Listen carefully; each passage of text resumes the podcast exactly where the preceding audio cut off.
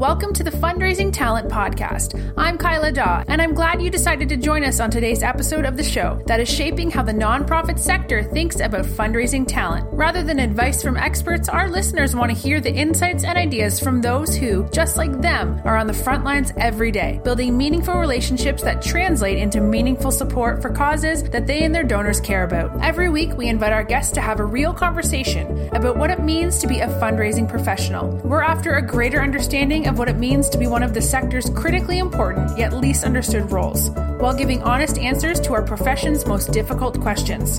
Thank you for joining us in this episode of the Fundraising Talent Podcast. Here's your host, author, fundraiser, and master trainer, Jason Lewis.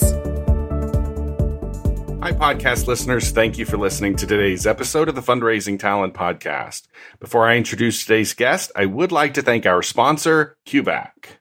There's a big difference between a solution that measures a fundraiser's performance and a solution that helps fundraisers perform. CueBack helps fundraisers to excel at their most critical task, developing deep personal relationships with prospects and cultivating them into lifelong donors. Give your fundraisers a better qualified portfolio, one that considers more than just capacity and simple scoring. Your fundraisers will also get insights into the hearts, minds, and connections of their prospects. Fundraisers have a tough job Help them close bigger gifts in less time by going to www.cueback.com to schedule a free demo. Colleagues, is your organization thinking about a capital campaign, hiring a new development officer, or taking your fundraising efforts to another level?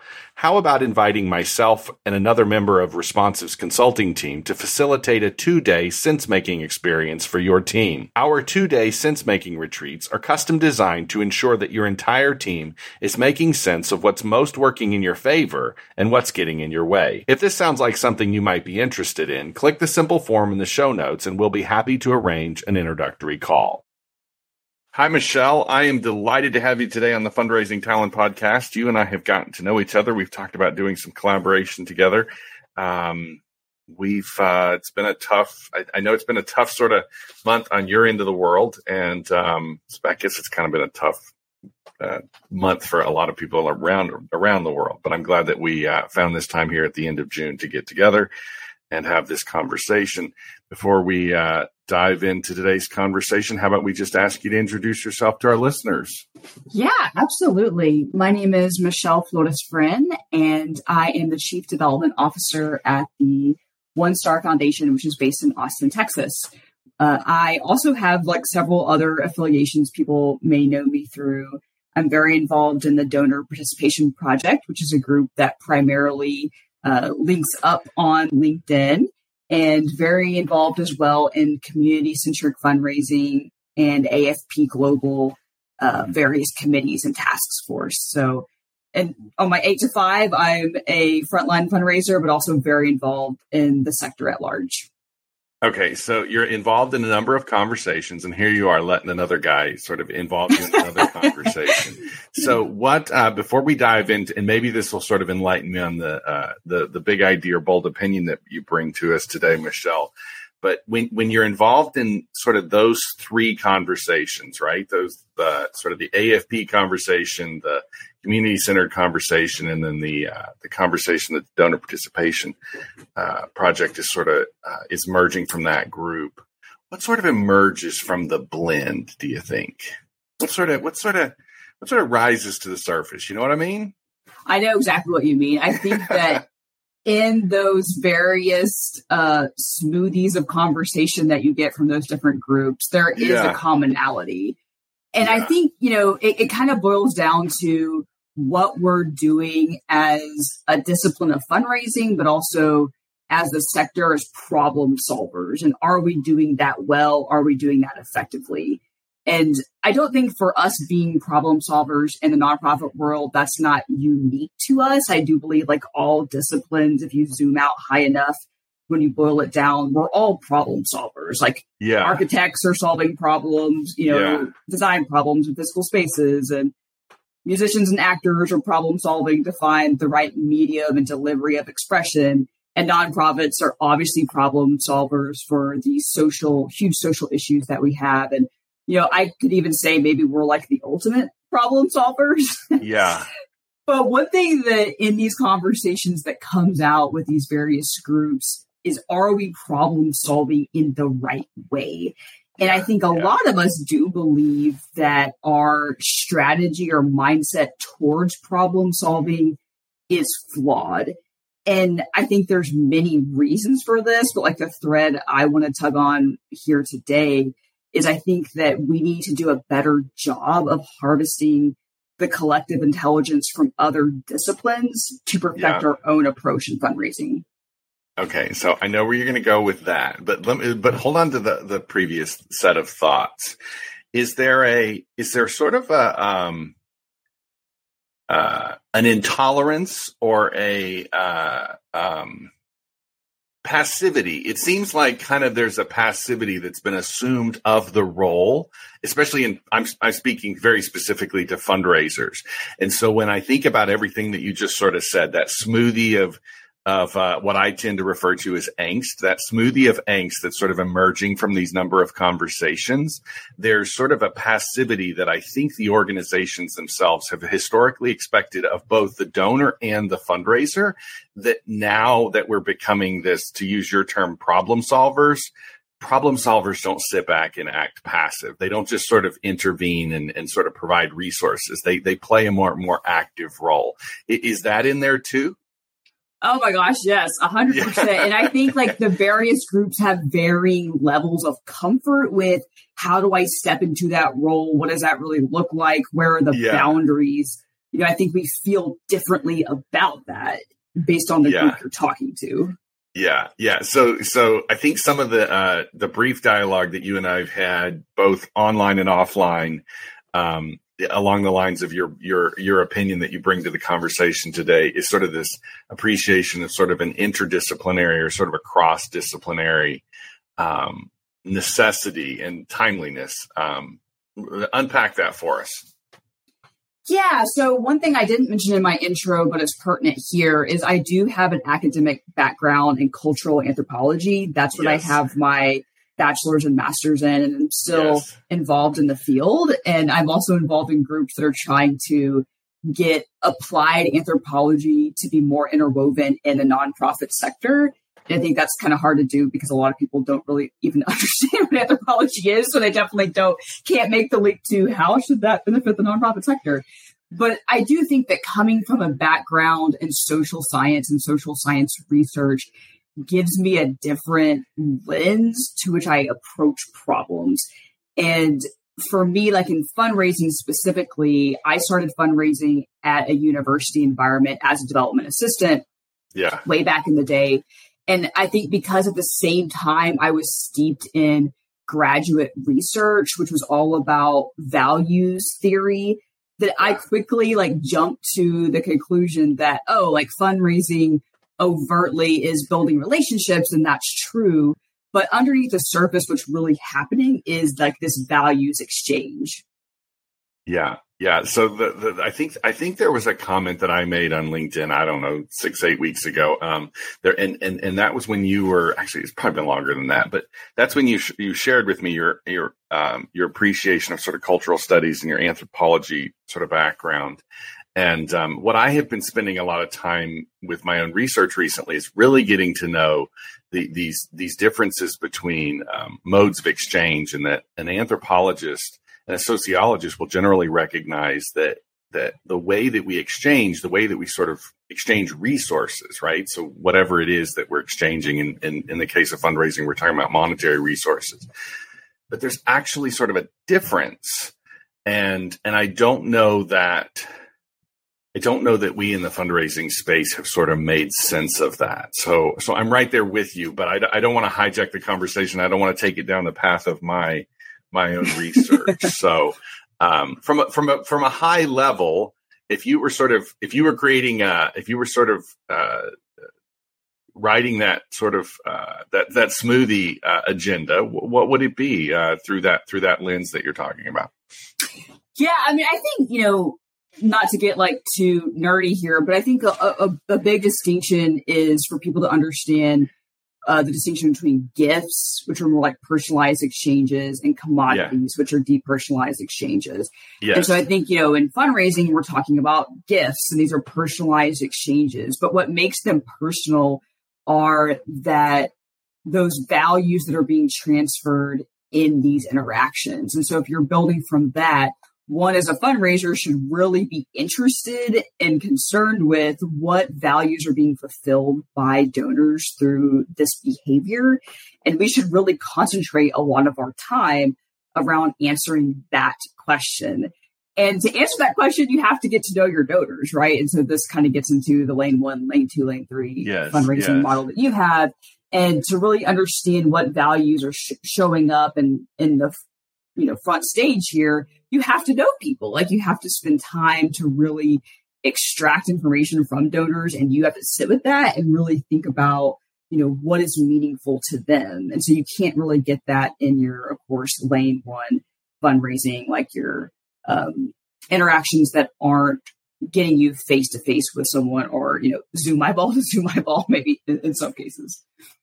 Yeah yeah. I've been reading a lot of uh, so I, I think the book a lot of us uh, are familiar with Mauss's work, but for example, a much more present day sort of um, uh, vein of thought that has been sitting on my desk, and I've been working through his book uh, in a number of ways. Is Hyde, Lewis Hyde's book, and he talks about the difference largely between commodities and gifts.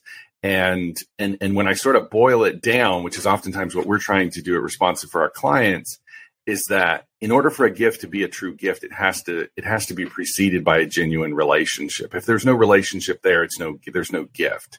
And so therefore the experience the exchange itself the exchange of money becomes more like a commodity exchange like we experience it at, at you know Walmart and Target or when we buy a cheeseburger at the at McDonald's.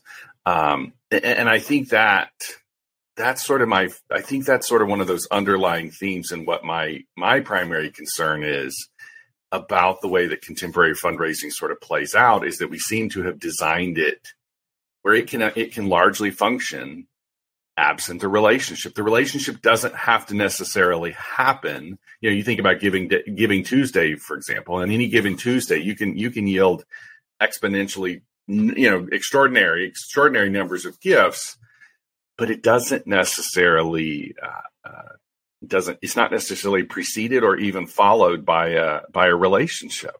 Right. right.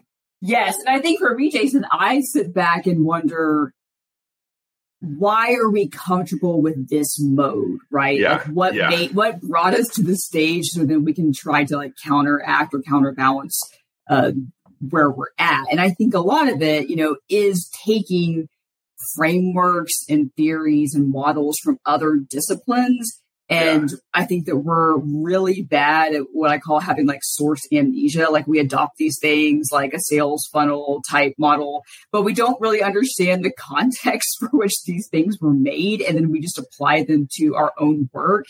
And I, and I really feel like because we're so strapped for resources and have the scarcity mindset, it's extremely hard for us as a sector to do a pivot in thinking than it would be like in other sectors because it just seems like so much, right? Like he's like turning that Titanic around. Like we are doing this, we're going in this direction. This is our how we know to do things. And someone like coming in to tell you what's rethink the value of this is really hard to hear. So yeah, I appreciate you giving a nod to our three lanes. So does it make sense to you that and, and I didn't figure I had not figured this out. The three lanes concept that we use with our consulting team, for example, was something that I came up with uh, originated I was working this out with um, in graduate school and I was working it out through the lens of sort of understanding the complexity between a, a series of gifts that donors completely regardless of the size of the gift, the donors actually sort of move through a a complexity of types of gifts that are informed by different types of relationships, if you will. And that first lane, which you're familiar with, that first lane essentially in my mind oftentimes represents this, this consumer like commodity like exchange. And we're oftentimes selling, you know, whether it's something tangible or not, we're oftentimes selling the donor something. And that when we move into that middle lane, the, the relationship becomes much more citizen like. It becomes much more rooted in the community. Um, and it becomes much less of a transaction uh, because the because whatever is being exchanged is rooted in the relationship, and so that's the point at which, for example, Michelle, we're oftentimes saying to our clients, stop stop selling things to your donors, whether it's tangible or intangible. Stop putting their names on the side of buildings. You know, stop stop selling them tote bags. You know, and there's a whole range of things every every everywhere in between, but stop selling them things. Does that make sense? Yes. Yes.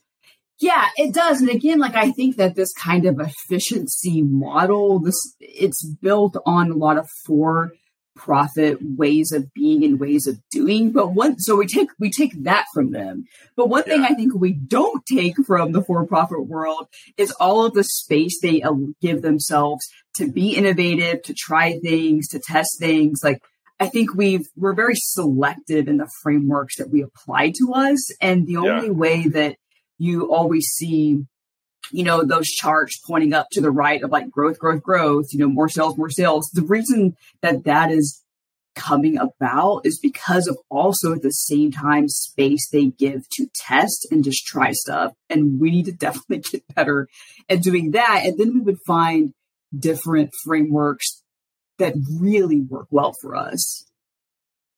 So what are you saying? So what are you saying to the uh, to, to the fundraiser who's a couple of years in who's trying to make sense of this, who perhaps because this is the angst that I'm constantly wrestling with. Because I'm usually, you know, if I'm talking to a you know, couple of years in, I, I, see them getting very much their their entire professional identity sort of gets wrapped up in that in that exchange that that very transactional, what I call lane one, consumer like sort of exchange. And I want them to experience um, so as to not develop what I feel like, because one of the one of the things, Michelle, my, one of the things that concerns me about some that that going back to that smoothie, what's emerging from that smoothie of conversations, is there seems to be a resentment that sort of is rising from younger fundraisers towards the donor because we've sat in this transactional consumer like fundraising for so long I haven't said this on the podcast with anybody yet, so you're sort of getting this. This is this is this is an original question here for you. so so we seem to be having sat in this transactional like fundraising for so long, and now having these smoothie of these smoothies of conversations. We've developed a form of sort of resentment towards the donor when when because that transactional nature of the relationship is not working anymore it's not adequate it's not sufficient the expectations are not high enough. Does that make sense? You're not going to get enough money. You're not going to get resourced enough if your expectation of that donor is just essentially what they're going to give you on giving tuesday. Does that make sense? Yeah. Yeah, it does. And I, I think like a lot of that angst and frustration from the younger fundraisers, it's stemming from the position that they're in. Like you have a traditional framework of these efficient, you know, I'm using air quotes, these so-called efficient processes. And that's an expectation that's placed down upon you from your senior leaders. But at the same time, you know, you're hearing a lot of CCF conversation and, uh-huh. um, you know, like these more progressive community organizations, they're saying, but donor behavior is a more important factor to be gauging than just dollars donated.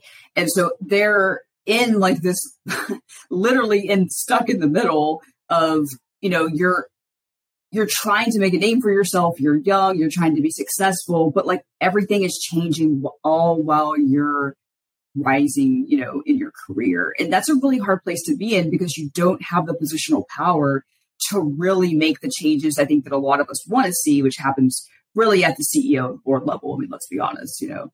So I think it's I a lack of power that is like probably the source of their frustration. I don't get the impression when I've listened and I've been studying, watching, listening to everything that's coming out of the CCF community, probably more so than the other conversations.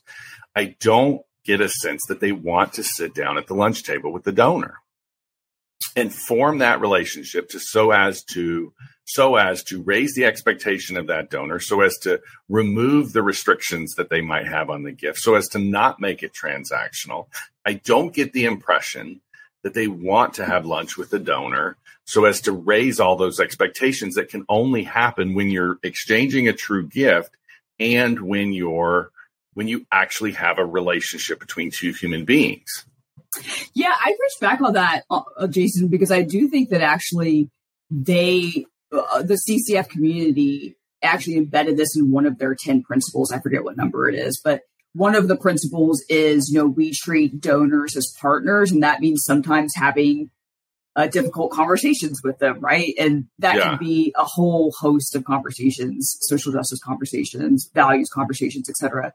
And I think that they're really pushing for people to do that. And to, and I think the question becomes, like, as a fundraiser, you know, are those spaces safe for you to act in that role? You know, where, what does that really look like when it's successful? And then, of course, you know, as a fundraiser, you have limited power in that exchange as well. But I do think that there is a huge advocacy on behalf of the movement to get people in those more stickier, messy conversations. Um, and we probably need to talk about that more, like as a movement, to make yeah, that yeah. more visible. I, I, I think a lot about um, one of my previous guests on here. Oh gosh, I don't know how long ago it was. Um, Tim and I talked a lot about Freire's work, and Freire, Paulo Freire, basically his solution, a lot of his sort of remedy to the sort of the inequities and the injustices and solving oppression and stuff, um, ultimately comes down to dialogue. And I remember reading this stuff in in some graduate courses that I took. Um, and I just thought, gee whiz, isn't this the problem? So going back to sort of the, the, the, the, the challenge that I originally introduced in my first book is that we've designed fundraising to be sort of so rooted in these transactional type exchanges. And then we and we oftentimes recruit young people to come into these roles. They're fascinated with the technology. They're fascinated with the efficiency, for example you know, you walk around the AFP exhibit hall and everything, you know, um, but they're not having this this uh, the, these dialogues that Freire talks about that that moves you towards that place where you can break down that injustice, where you can break. He called it false. He called it false generosity. He basically said, "Look, you can't you can't just." let these people off the hook. You got to push the conversation. I mm-hmm. don't know mm-hmm. how you're going to do that if you're not having lunch or if you're not buying them coffee or something. You're going to have to buy that cup of coffee. Yeah, I often I talk to so many younger fundraisers, like newer to the field, and both young and age as well. And I always tell them, you know, like find shops to where like you know that they're having those kinds of one-on-one conversations so you can be a part of that. I know Jason, you've mentioned a couple of times that like one of your early bosses that she took you out like on calls yeah. and you learned a lot Michelle, from her. Yes. I mean, uh, Danielle. Yes, Danielle. Yeah, and I think like we all need a Danielle. And I think the crazy thing though, Jason, is it's harder to find a Danielle nowadays than maybe it was back when you were first learning. Maybe not. I mean, that's just my anecdotal evidence, but you know, but it doesn't mean you still can't try to be picky about where you go. And I think that, you know, younger fundraisers in particular, they need to be more picky about who they're learning from. So, what's your thoughts on? Um, because I've had this conversation. I, I had this conversation with uh, Mazarine, who, who the conversation actually broadcast about two, two, three episodes before this one. It actually is not. It hasn't actually aired yet. But it's the distinction that I made in the first book, and it's between that that initial and that subsequent gift can we solve some of the problems that these different these smoothie of conversations are sort of creating? Can we solve some of this if we just encourage fundraisers to not sign on for jobs that do not have them securing the initial gift which is to say let the direct response let the outsource the responsibility to the direct response company. Let the volunteers get it. Let let let somebody else secure in the most efficient ways possible the initial gift, that first gift. And then you spend your time fundraiser, full time employee fundraiser, securing first and foremost, meaningful conversations and then raising the bar as hell, you know, as high as you possibly can. Um, and as unrestricted as you possibly can with subsequent gifts. Does that make sense? I mean, it does. And I wonder, do you think, Jason, isn't this the model that universities use? I mean, for the most I part. think it's exactly the mod. I think so. Uh, going back to graduate school, Michelle. So I was I was working in graduate school. I was trying to answer the question: what what are the small what are the small shops not know that the big shops do? right? What mm-hmm. what do they distinctively know? And does Stanford, for example, actually have the advantage of extremely wealthy donors in the large database, or is there something fundamentally different about the way they think about this? And you're exactly right, Michelle. I think that, for example, higher education and medicine and these other larger, you know, large, huge mega shops know that the that the majority of fundraisers do not need that are on the payroll don't need to spend their time chasing after the initial gift. The initial gift can be secured in the most, you know, I mean, shit, you don't even have to nowadays Facebook can can secure the initial gift for you. Right. And so and so do we need to convince do more of these young going back to that young fundraiser I was referring to a few minutes ago. Do they need to hear the message from people like you and I that don't sign on for a job description that has you having anything to do with the initial gift. Does that make sense? Yeah, that's interesting because it makes me just reflect back on all of the recent job descriptions I've seen. You've looked at always, right, yeah, and they're always so crazy. No matter what level you're looking at, development assistant or like chief development officer, and you're like, how is one person doing all this? Like that's impossible. Yes. But you're right. Like at an entry level, it's even probably harder to really wrap your mind around are these expectations reasonable? And so to have people like us just out the chute say, don't do it, you know, red flag, don't do it.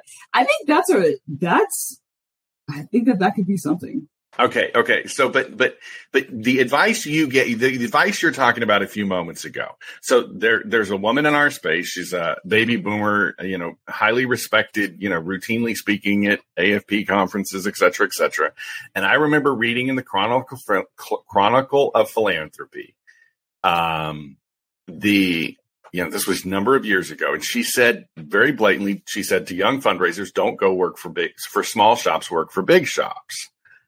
And I thought, how are the small shops, the small shops that are generally, for for example, rallying around the the the values at CCF, for example, our friends at Community Centered Fundraising. If we're taking that advice and we're always gravitating towards the large shops because they put fundraisers, young fundraisers, in subsequent gift oriented roles, you know, how are we ever going to get there? And, and so like what we do with our three lanes, we tell our clients, we say, look, lane one doesn't belong to your fundraisers. Lane one belongs to your volunteers.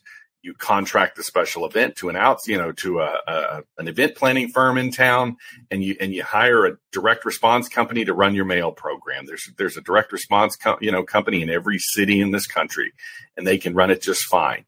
And then you hire the Jason or the Michelle to pick up the phone once those gifts come in, say thank you, start the relationship on a thank you call, and take those people out to lunch and have those meaningful conversations that we're talking about. Yeah, the only thing I would push back about, well, I don't know if it's a if it's a strict pushback, but a clarification on the small shops versus large shops. I think you can have great experiences in small shops. I think one reason that so much is put on the fundraisers or the frontline fundraisers to where you know you're doing back end and front end stuff all the time is because you don't have like the right synergy between communications marketing and fundraising i think a lot of times in the smaller shops what tends to go wrong not always yeah. is that a lot of communications work is placed on the fundraising side but yes. if you kind of push that back over to comms marketing you know, then I do think small shops could have more donor facing meetings. You know, oh, some okay. people don't get me well. wrong. Don't get me wrong. I completely disagree with the woman, this woman I'm referring to, this baby boomer fundraising guru out there. Um, I completely disagree with her because I'm an advocate for the small shops. And I think a lot of the people that, again, CCF's lit talking to, um, people that you and I are probably trying to influence and, and, and the places where young fundraisers want to gravitate towards the, where the, those places where I think they want to do the grassroots sort of work. And so, um, you know, one of the things we talk about at Responsive is that we're all about organizational design. We don't think fundraising is the problem. We think the organizations have sort of incorrectly designed the way these operations are supposed to work. And, and if we could just get fundraisers, if we could just get, you know, young Michelle and young Jason to show up going back to even going back to my role at the Epilepsy Foundation with Danielle that you, you that we referenced a moment ago, she didn't have me interacting with donors who had not given their first gift. It was all subsequent gift oriented work, and it just made for it made for a much more productive, higher margins. All the efficiency got resolved, et cetera, et cetera. Does that right. make sense? Yes, it does. And I, and I wonder if you experienced this, like when you worked with Danielle, I think now there's like this obsession with senior leaders too about the acquisition through, you know, social media, online giving, paid ads, etc. And so, so much attention is given there. I mean, even just like push giving days aside, but just just communicating online in a broad and compelling way that you actually are getting people in the pipeline, but then there's no one downstream to connect with and build relationships with them. And I feel like that's a huge problem primarily I would place that on the shoulders of CEOs and like the senior oh, oh. Oh, oh, oh, I would say it's our gurus. It's our wizards. It's the wizards that I'm constantly picking on. It's the yeah. industry wizards that upset. The thing is, and you mentioned efficiency earlier, any efficient machine, then that's, that's my major critique with direct response. I don't think direct response is, is evil. I think di- direct response, for example, is highly efficient and anything that, that is highly efficient needs to be given a cap. It needs to be put, you got to put a governor on it. You got to put a limit on it. But, but, but because direct response, for example, is so effective and it appeals to our consumer impulses, what it ends up doing is, is it, if you're the fundraiser, if you're the young soul fundraiser in a small shop and you've got responsibilities in lane one and lane two, you'll never do lane two work. You can't mm-hmm. ride the thing. You can't. That's why we. That's why we use the lane analogy. How often can anybody drive in two lanes? It just creates a. It creates a mess, and lane one's always going to win. Hmm. Yeah, and I think like speaking of, you know, we started out talking about multiple disciplines and and I think that here, you know, we need to think about principles and change management. You know, like you have to be confident when you're solving for a problem and you're like actually applying solutions that you identified that problem correctly, right? Like the root cause analysis probably has to be pretty spot on for your solutions to work. And I think that you know, the gurus and the CEOs, they're identifying the problem incorrectly. The problem isn't the acquisition bringing new people in. No, it's, it's that not. stewardship piece, like we yes, have with retention numbers. Say it louder.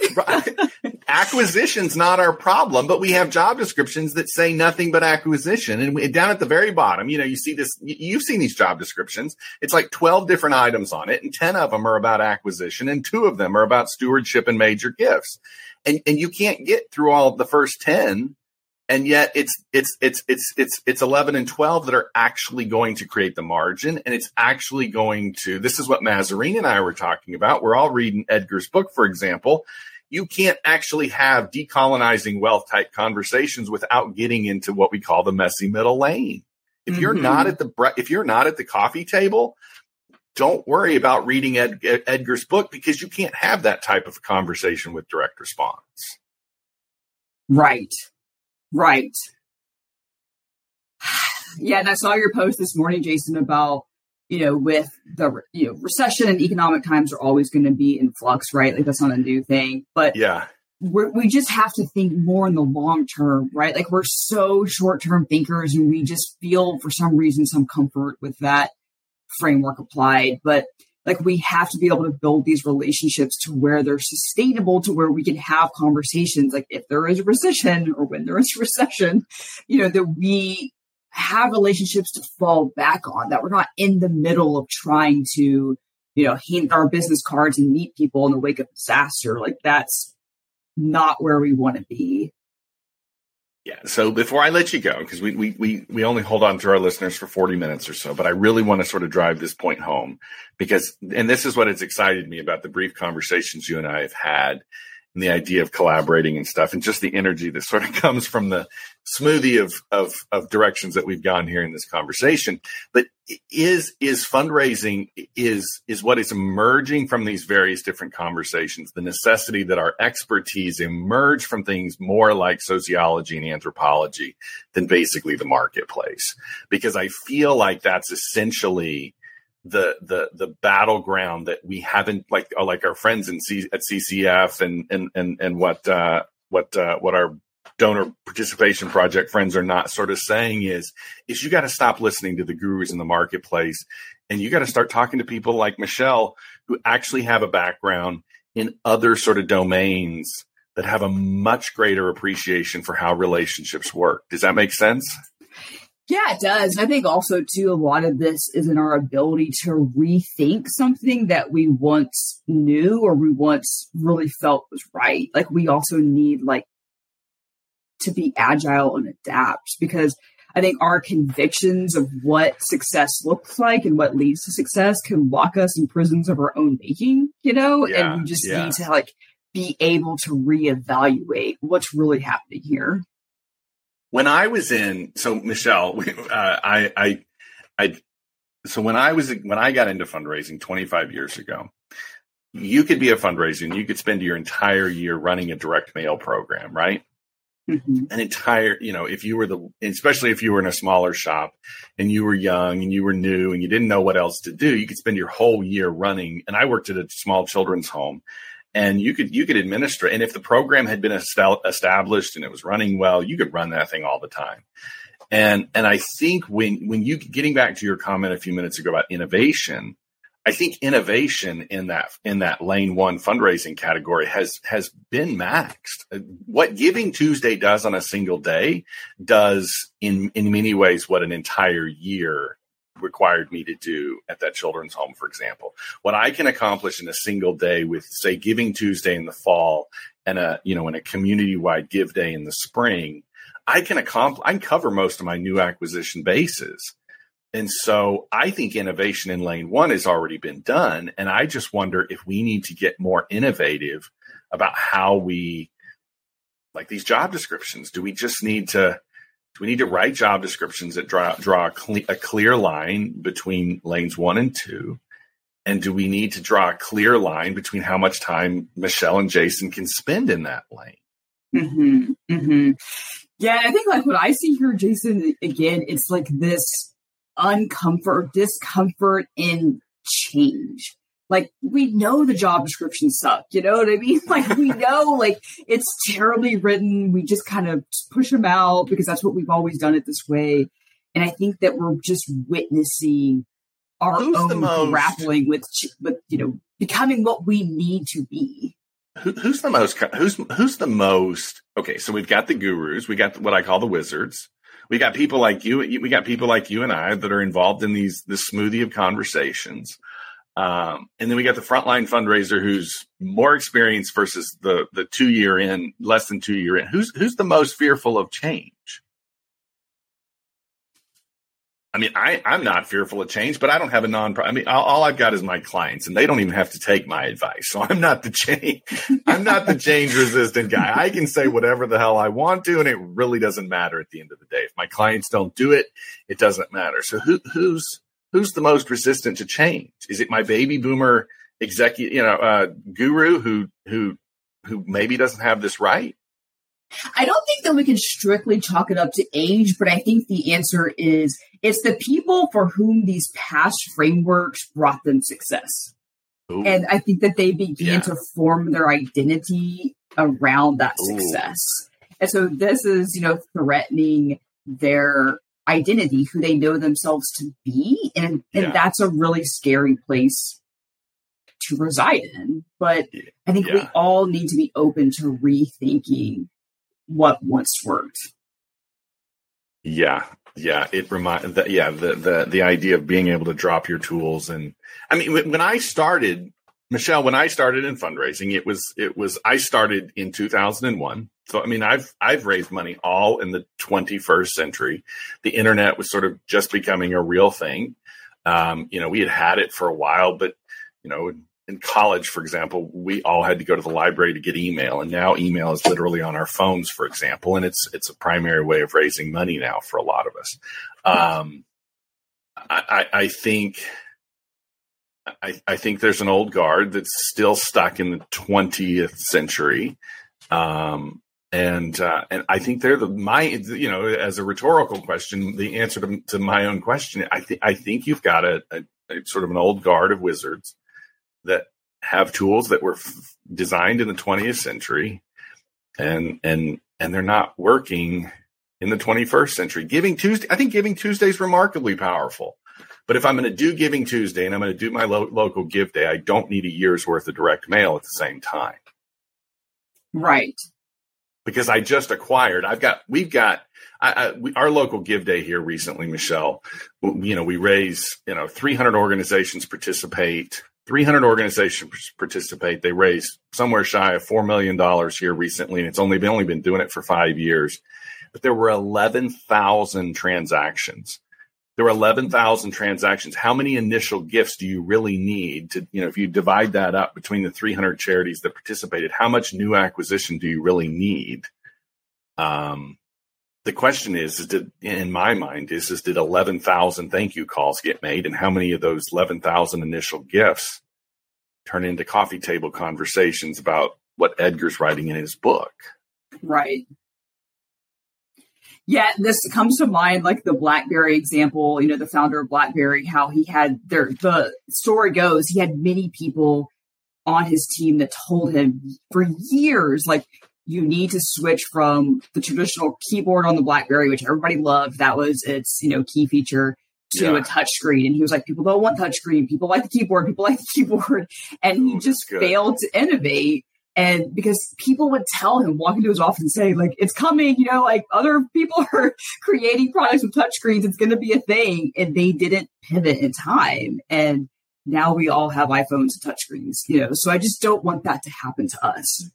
I, I was just explaining, Michelle. I, I don't know how old you are. I know you're younger than I am, but so I was explaining to my kids the other day. I, I don't know if you, I don't even know if you know this. Um, but so Michelle, when I was a kid, and there's plenty of my listeners who know this. So I I grew. I was a, I was in high school in the '90s, and we rented videotapes. So it's the it's the same analogy you're talking about the BlackBerry between between Blockbuster Video and um, and Netflix, right? Mm-hmm. And and my generation of kids in in high school in the 90s basically had to uh, make sure that we had their videotapes rewound. Do, are you familiar with that? Yes. I can yes, age yes, you. yes. I can figure out how old you are without being so rude and obtuse and asking you how old you are. I can ask you, have you ever had, have you ever panicked on your way back to the video store with a videotape that hasn't been rewound? And my kids sort of just, you know, my, my four teenagers sort of just looked at me like, we don't know what the hell you're talking about. but but that's exact that you're exactly right. That I, I, remember the BlackBerry, and I had one for a long time. Um, and the Palm Pilots sort of followed that a little. They kind of followed the same idea in some ways with the little uh, the little pin looking thing. Um, but as soon as the iPhone made sense, those other little gadgets went away. Right, right. And you're seeing this, Jason, through things like GoFundMe. Like there's other yeah. kinds of fundraising innovations, right? That people are pop- popping up all the time. I mean, I think I think GoFundMe GoFundMe in my mind is a, is a remarkable, perhaps remarkable initiative that that that I would put in that lane one again. I would say that there's all these different this sort of uh, what one author calls sort of this. She calls it the uh, woman at Stanford calls it sort of this commodification of fundraising uh, applications. It's it's not a democrat. It's not democratizing. It's just commodifying the myriad of ways with which you can give these gifts, and most of them are very focused on that initial gift. I think GoFundMe, for example, is a great example that if organizations could sort of figure out how to just secure, how to let that system secure their first gift so that the Michelles and the Jasons on the back end can can acknowledge that gift in a meaningful way and move that relationship in such a direction so that they don't so if they don't give the second gift through that same platform, we can actually make GoFundMe our friend rather than what I mm-hmm. see a lot mm-hmm. of us complaining about it like it's our enemy. Right. Agreed. Yeah. Well, I don't. I think I, I think I hijacked about half, at least half the conversation. We'll have to have you back. Uh, but uh, I, I, certainly enjoy these conversations with people who sort of hail from other disciplines, and I appreciate you putting on the uh, putting it on the on the on the agenda today. Michelle, if somebody's listening to our conversation and they want to reach out to you, they probably heard something in between my myriad of rants and raves, um, and they want to follow up with you and have a conversation. How would you suggest that they do that? Yeah, there's two ways to connect with me. I guess my number one preferred would be through LinkedIn. So easy yeah. to find me there. And then also if you're on the community centric fundraising Slack channel, which there's about 5,500 people on that Slack channel. If yeah. you're on there, just, you know, DM me on there. I'm very active and would love to start a conversation that way as well. Oh, that's fascinating. I was not, I was not aware, I was not aware of that. Yeah. So if you, we'll make sure to get, put some, uh, information, uh, both so they can find you and find the Slack channel, uh, in the show notes. Michelle, it's been a pleasure to get to know you and you're always welcome back. Great. Thank you so much, Jason. Have you read the book that nonprofit leaders and fundraising professionals alike are calling a must read? In this pocket manifesto for today's fundraising professional, Jason deconstructs why many of us find ourselves working for organizations where we cannot accomplish our goals. These same organizations are notorious for rapid turnover and high donor attrition. To avoid this all too familiar path, Jason offers direction from those who want to be recognized and admired for their work. The war for fundraising talent challenges our ingrained beliefs and assumptions about how effective fundraising really works, and it questions the prevailing wisdom hiring decisions and donor behavior. Published by Gatekeepers Press, The War for Fundraising Talent is now available on Amazon and other major retailers. We want to thank you for listening to today's episode of the Fundraising Talent Podcast. We hope you enjoyed today's show and hope you will come back for next week's interview, where we will discuss with those on the front line who are defining what it means to be a fundraising professional. If you'd like to be a guest on the Fundraising Talent Podcast, visit our Facebook page or email Jason at jason at lewisfundraising.com. In your email, be sure to tell us about where you work and why you believe you would be a great addition to the upcoming lineup. Thank you again for joining us today, and we look forward to you being a part of the continuing conversation as we shape how the nonprofit sector thinks about fundraising talent.